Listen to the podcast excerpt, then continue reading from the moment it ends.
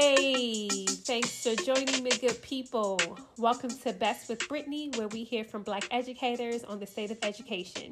In this space, we'll hear from the vets, the pros, and those just entering and planning to enter into the field. At the core, this space will delve into why we need more Black teachers and how we can be intentional about seeing more of us in the school environment. We need us, and you do too.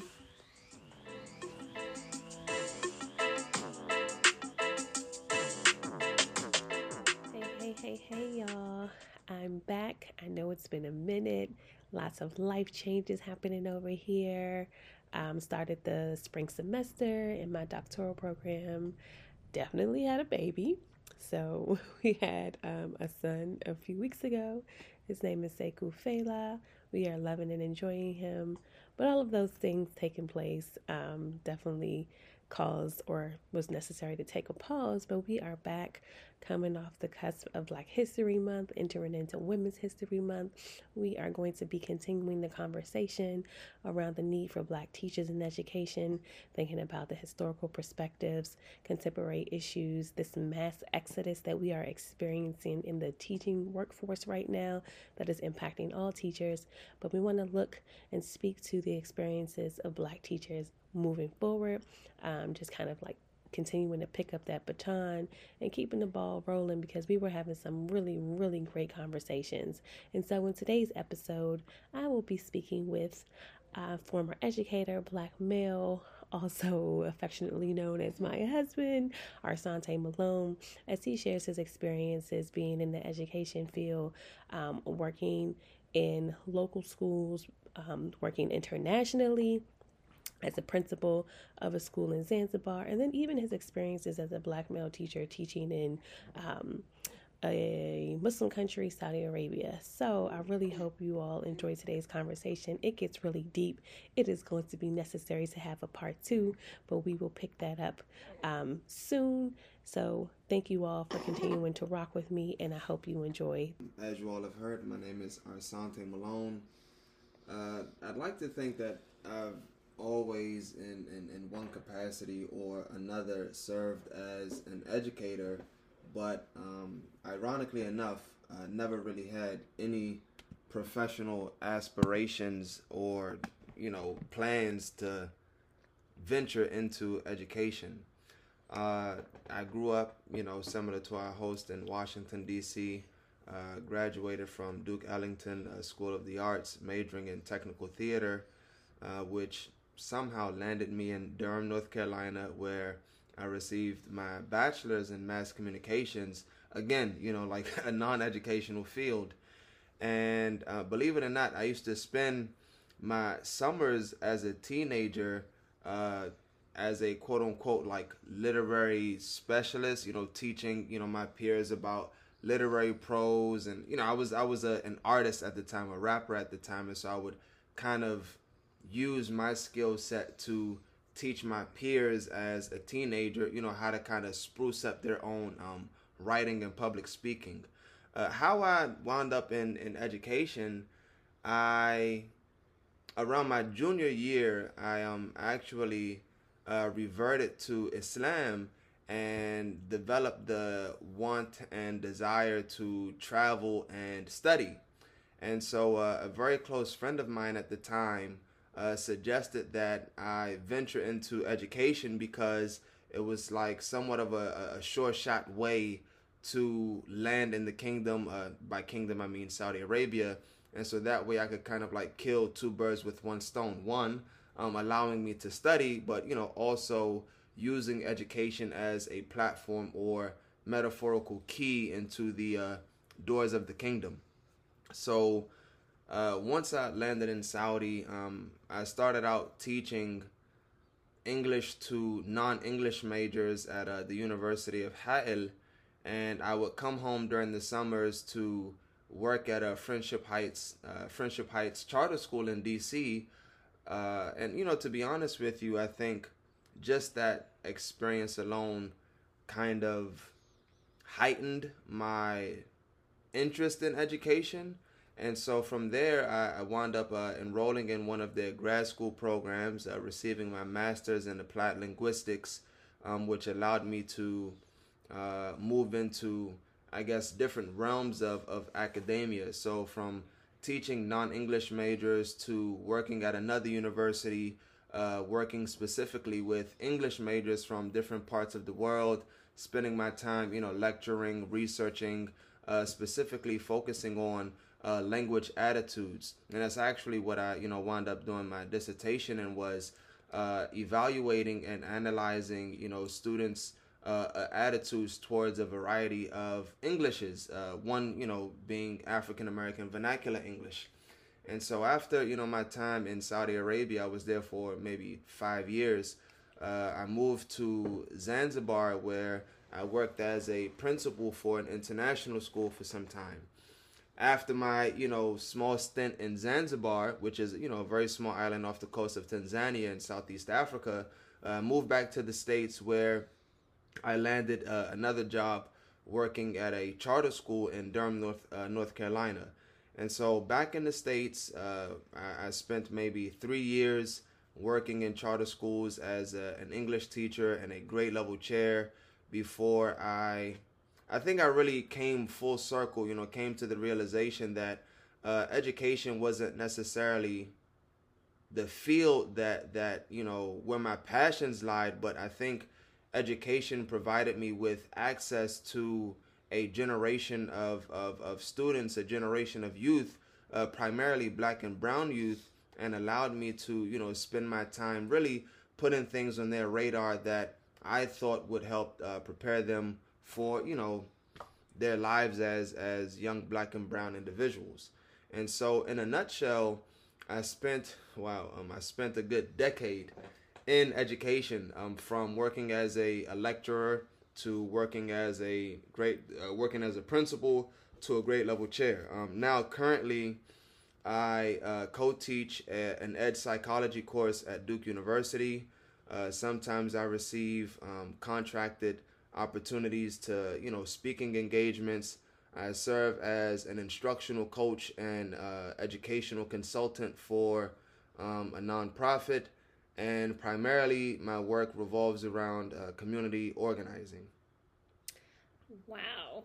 So that is quite the journey. Um, thinking about like your non traditional kind of like coming to education and then your journey while you were there. Um, so I'm definitely going to be asking you about like your experiences um, working in K through 12 schools in okay. the states. But first, I'd like to, um, if you would share kind of what your experience was like teaching in a foreign country. So I'm think I'm talking primarily about teaching in Zanzibar, right? Because there's a I would say 100% of the students at, at that school were black students, right? Natives of Zanzibar. Yes. Um, and so kind of thinking about what that experience was like and, and what are some of the similarities and differences that you saw in terms of school structures and systems and even like um, interpersonal interactions between that experience at school in zanzibar and your experience in schools that were stateside so if i were to juxtapose just the overall uh, perception of education locally within the states and internationally uh, I would say education means a lot more um, to individuals in the international realm. It is evident that education is the, the, the main conduit, the main vehicle that will move people out of poverty. And so what I found was that um, students were, for lack of a better term, and you know, no pun intended, were a bit more studious. Uh, they were a lot more focused and engaged and, and invested in their education because uh, either from their societal exposure or their in-house culture or whatever their, their parents kind of impressed upon them, um, it was clear that education was something to be taken seriously. Uh, the role of the teacher was a position that was respected. Um, however, you know, the, the very unfortunate thing is that uh, I actually encountered a lot more um, institutionalized, internalized racism in an international realm. Um, and, and, and by that I mean uh, the perception of Eurocentric uh, methodologies or Eurocentric values were prioritized and and and prefer, uh, preferred over more you know Afrocentric or culturally affirming educational experiences. And um, I would kind of attribute that just to the history of the countries in which I um, worked. You know, uh, even though America's history is is rooted in colonialism, uh, because of, of of the centuries that have that have you know elapsed since that was our reality, I think sometimes we forget that that is at the core of our foundation. Wherein these other countries, um, it is in their recent history the role that colonialism played in the overall uh, structuring of how education functions and even you know the reality of, of the society itself Okay, so I got a little pushback for you in terms of what you just said, in terms of like in regards to the differences that you said that you noticed. And so I would ask you um, when you mentioned that you the students there seem to be like more studious or more kind of like academically oriented. What do you think about the impact of the system, our systems here in America, or our teacher population, you know teacher demographics that impact how students of color show up in the classroom right like in terms of like um, sense of sense of belongings the affirmations or lack thereof that they receive in the school settings that turn off or account for the lack of student um, student motivation or student studiousness of students um, in America's schools? Well, for one, education uh, or true education meaning you know uh, uh, assisting or guiding an individual to tap into their innate genius uh, was never in my opinion um, for us and and what i mean by that is uh, when we look at again back to you know the the, the colonialistic history of the, the colonial history of of, of america um, this is where we find the origins of standardized education. Um, but even within that, we find that the overall quality and well, the quality of the education and the resources of of of, of you know educators um, was like there's a stark difference uh, within the black and brown communities and the white communities, and you know I believe that was intentional. Um, and so I think like when we look at you know nowadays why students may you know be quote unquote, you know, unmotivated or demotivated. I think there's a level of intentionality uh, behind that because education was never really intended for us. Uh, because you know, I think it's, it's it's relatively counterintuitive to the society that we have to have the masses develop this level of critical consciousness and this level of critical analysis wherein they identify the the shortcomings and the flaws within the systems that run our country.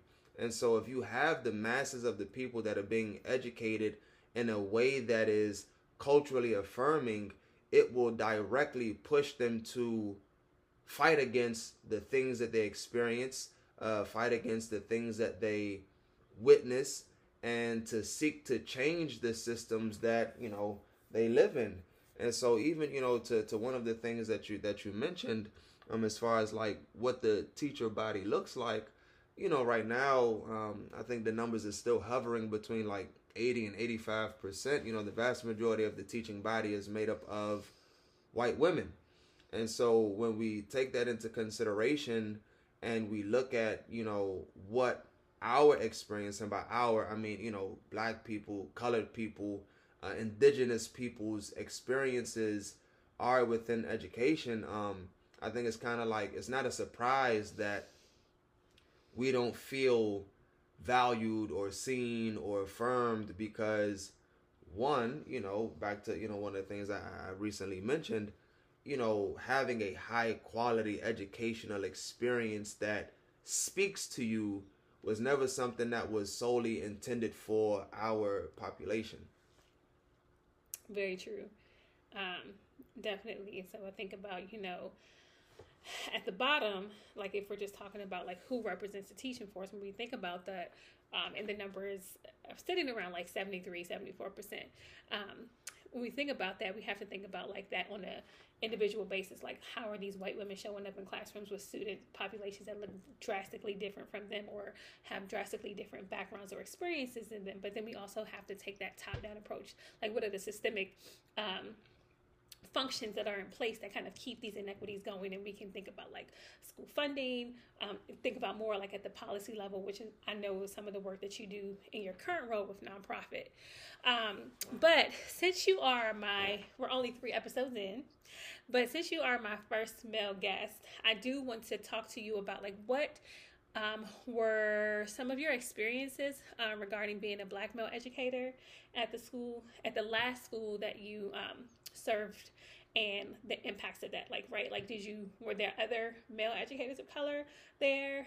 Um, what were the teacher demographics? And then like what was the impact that you felt feel like you had on the students um, that maybe you were the first black man black teacher that they've ever had right? Like what was that like? Yeah. so um i didn't experience being the first black male educator until teaching in the States. And so, like, working in Saudi Arabia, I might have been the first quote unquote black American male, but not the first black male. And even, you know, working in Africa, of course, you know, like I wasn't the first black male that, you know, my teachers had. But um in the States, yeah, I think like it's like less than two percent of us. Mm-hmm. And so what what what happened was and so like not only was I a lot of my students' first black male teacher, but I was like for to a certain degree the first black male role model, father figure, mentor, uh, uh, the first like black man that that served um, in a certain level of consistency mm-hmm. in their lives, and so um, that within itself created a lot of pressure um, outside of just showing up as an educator. Um, in addition to that, uh, one of the things that, and I think this is also, you know, relatively historical to a certain degree, but there were a lot of unwritten expectations uh, for myself and other, you know, black men that I might have, you know, come across in, in, in, in, in the schools in which I've worked.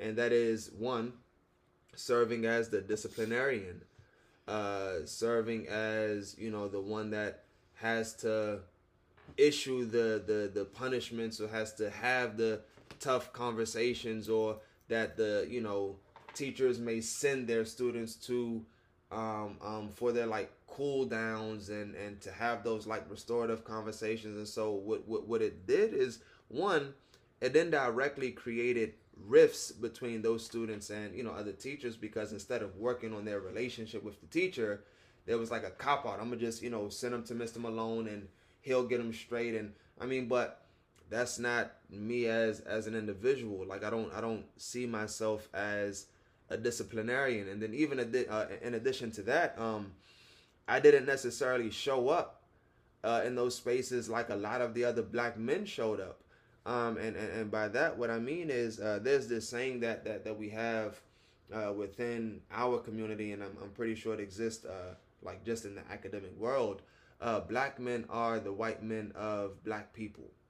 Hmm. And hmm. Um, what I mean by that is, you know, if we go back to uh, uh, right after, you know, we were quote unquote freed and allowed to, you know, exercise a certain level of autonomy within this society um, because a lot of our existence in this country uh, was spent being told what to do, how to do it, how to show up. What does it mean to be a man? What does it mean to be manly, masculine? What does it mean to be heterosexual and masculine? Um, a lot of those ideologies came from our oppressors. And so what we did was, and not all of us, but you know, I hate to use, you know, generalized statements, but what we did was we recreated and perpetuated the same mannerisms and characteristics and ways of showing up that white men showed us. And so, what I encountered in a lot of these spaces from other black men was really white men, right? So, like black men that talk down to black women, or black men that, you know, talk down to black and brown children, even when it comes to, you know, uh, uh, how to express certain emotions, you know, we, we, we I would see them um, repeating the same toxic jargon that, that we grow up hearing, like, stop crying like a little girl or stop being a little sissy. Why you acting so soft? And like a lot of these exchanges actually are more damaging mm-hmm. um, because of of the expectation that we are to show up in somewhat of a, a quote unquote like savior type role. Um, in addition to that, it it it really it really uh, made it difficult to just establish and build genuine relationships with a lot of the students because they expect you to be like the other black men that they've seen. And you know mm. media doesn't help movies don't help our society doesn't help. And so like we see that there's this this stereotypical black man this stereotypical heterosexual black man. And and, and a lot of those um a lot of those uh, uh, I guess modalities I don't necessarily subscribe to, and so in me showing up, uh, I may have been seen as as a rarity to a certain degree because I would cry with my students. I would allow young males to cry, you know, with me. I wouldn't, you know, demean them or talk down to them. I would, you know, I was comfortable expressing a variety of emotions. I was comfortable being physically, verbally affectionate and creating, you know, certain spaces for them to develop as as people. And um I think, you know, that dynamic within itself uh, is, is is what kind of made me an impactful educator. You know, I had the scores, I had the data. You know, I was I was quote unquote getting the numbers. You know, as we say, but um, in doing all of that, I realized that my work wasn't education. My work was was was people. My work was relationship building. My work was uh, mentoring and, and, and youth development and to a certain degree counseling and, and, and, and therapeutic, not necessarily education and um, I think it was within that realization, and then even also um, a lot of the walls that I ran into in my advocacy of changes that needed to take place within the schools that I showed up, that really just pushed me away from um, being in the classroom as a whole because I recognized that that wasn't where I was, you know, destined to show up in this in this fight. Wow. So I mean, I feel like I keep saying wow, but like you are really hitting some like um, some of the points that we continue to see in the trends that we see that black educators experience, right? And so one of the first things that you mentioned was this kind of like default disciplinarian. And so that's something that I think black, both black men and black women um, educators experience, right? Depending on who's in the building. Yeah, get right? your people. Yeah, it's like who, regardless of, you know, if male or female, like we are asking you to take this child and do something, mm-hmm. right? Which kind of is like creates this ability for the teachers who do the kind of like handoff to frees them from the accountability of doing the work of developing relationships and like doing the work of you know building that trust for mm-hmm. students of color and so I think that's a very important point. Um, one of the other things that you mentioned is that, like, thinking about or hitting walls, right? Like, trying to create change within your school environment and being met with walls. So, whether that came from, like, you know, the very top or whether that came from, like, leadership in the building, right? And teachers, um, black teachers, having those experiences and wanting to create change and being effective, but being pushed out because they recognize they recognize that their voices aren't being heard, and so um, I think that's something that we need to you know talk much more deeply about. And I feel like I have to have you come back on because I don't want our episodes to go super, super long. And I still want to ask you about two more questions.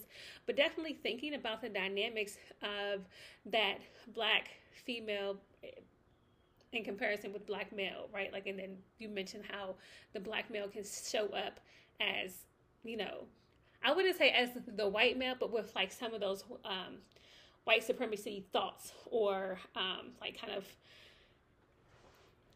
what do you call it? Um, Privileges. I mean, some so so you know, one of the things about uh, uh, white oppression or, or, or, white supremacy is that within it you have this cis hetero uh, privilege, and you have the male privilege, uh, specifically hetero male privilege, and black men are no different. Um, we are allowed certain luxuries in how we communicate and and how we express ourselves and how we take control and how we garner you know people people's attention um, and how sometimes our our I'll call them quote unquote cries for help may be taken more seriously. And I think that is because of of, of the patriarchal uh, uh, uh, patriarchal elements that exist within our society as opposed to women you know when a woman speaks up for herself or advocates there, there's so many different stereotypes that are associated with that being yes. too emotional yes. and being you know overreacting and it's like we don't want to take that seriously right and I, am I'm, I'm really happy that you lifted that up because even though we have you know neither um, neither statistic for black females or black male educators um, are significantly, you know, they're not high, right? So we have like the 2% or less than 2% for black males. And then um, for black females, I think we are sitting at like 12% or something. It's not significantly higher. And then like if we're looking at in in, in North Carolina specifically, I think we're at like 5 to 7%, hmm. right? So I think it's important to name and to highlight those things, those specific numbers, um, because even though we, there may be more um, black women educators our numbers are still low, yeah. right? Like so, with that, I don't, I don't think that we should be um, misled to think that we are out here in groves in terms right. of Black female educators. And right. I also think it's important to highlight that even though that number is just a little bit higher, Black males um, climb the ladder much faster than their black female counterparts in terms of like getting positions of leadership. So I think it's important to name that too, right? Um, but thinking about like doing this work together and the importance of the represent the increase in representation of both black men and women, yeah. there's, there's a lot of work to be done in that conversation about sometimes how the dynamic happens between black black men, men and women in the field needs to be had. But I do think that that's an episode for for, for itself. Like that's a whole conversation. That's a whole other conversation. Um, so just to kind of like wrap us up because you've shared so many valuable things and I do hope that our listeners will kind of like take the time to really reflect on some of the things that you've shared, comment, reach out, you know, if you if anyone's had like similar experience and they want to come on and share, I'd be happy to have you and host you. Um, but I do want to close out with this um, I want your feedback on what you believe it means to um, practice education or think about education as freedom, right? So this is something that we've heard from like Bell Hooks. Um, I think Paulo Freire has mentioned it. So when we think about like education as the practice of freedom or how we get free, what does that mean for um, Black educators and then ultimately our Black students? So this is is is education for liberation, um, which is is is necessary. That you see in other languages, uh, education is, is, even even the definition of it is something that is internal, and you are bringing out the thing that is inside of the individual, right? Um, as as opposed to like these banking. Uh, uh, uh banking models of education where like right. students are these empty you know repositories that you got to put all the things in right mm-hmm. but but the thing is is that if education is is meant for liberation, it can't be done without developing a certain level of critical consciousness. And and teaching you know students the reality of the society in which they live and giving them the tools to change their world to fit their needs. Mm-hmm. And what we do is, you know, unfortunately, some of us we teach conformity. We don't teach students to buck the system. We don't teach students to understand the root cause. Like we don't conduct any type of like root cause analyses uh, uh, when it comes to like how do we even get here today? Mm-hmm. Why do we have an opportunity gap, not an achievement gap? Why do we have an opportunity gap? Right. Why do we have a resource gap? Why do we see the numbers that we see on standardized tests? Why do we see the numbers that we see in suspension rates? Why do we see the numbers that we see in, in, in push out rates?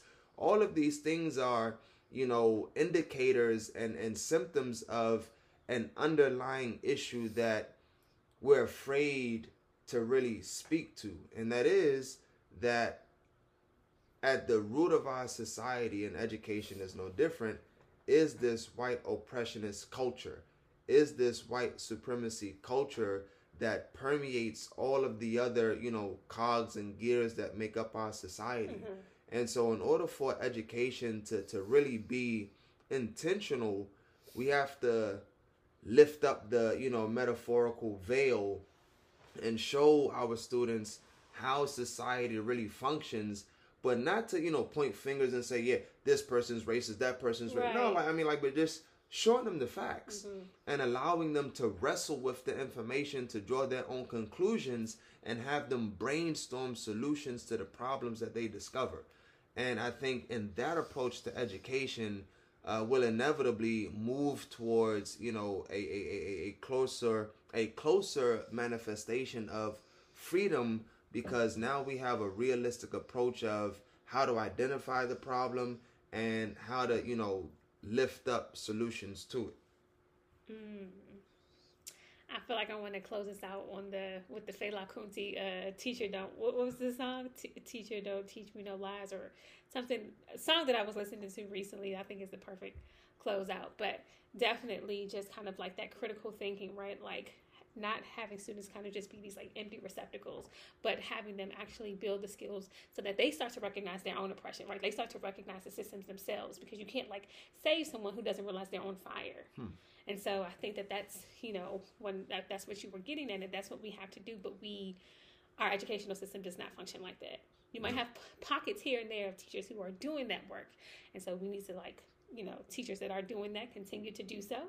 But i think on a large scale then like our educational system needs to be overhauled where that is like um, mandatory. Yeah. but then you also have to think about what our teaching population looks like and if they're even willing or on board or believe that it's that should be the case right? Oh no no it's counterintuitive because exactly. you're, asking people to be a part of their their own metaphorical demise and destruction. Right right? You know? Giving up their power. Yeah. And shifting um, to a more just society. So thank you, Arssante, for coming through, sharing and dropping gems and kind of, you know, getting us to think more deeply about um, education, sharing your experience of kind of going beyond the classroom, right, to, for, to doing the work that you uh, are doing now. Um, and then bringing up those important points that we are going to come back around to and have a part whole two. other conversation. Yes, so I think it'll be a part two where we have that conversation. But I'm also thinking to bring in, you know, a black female educator so we can have to kind of have this like conversation, sure. right? So thank you for tuning in, listeners. I mean, keep rocking, keep rolling with us, um, you know, and um, yeah hope you learned something and take something away from today's episode. I hope y'all have enjoyed today's conversation. Please share this episode and tell a friend to tell a friend. Let's continue to be in community with one another and let the world know we've been here.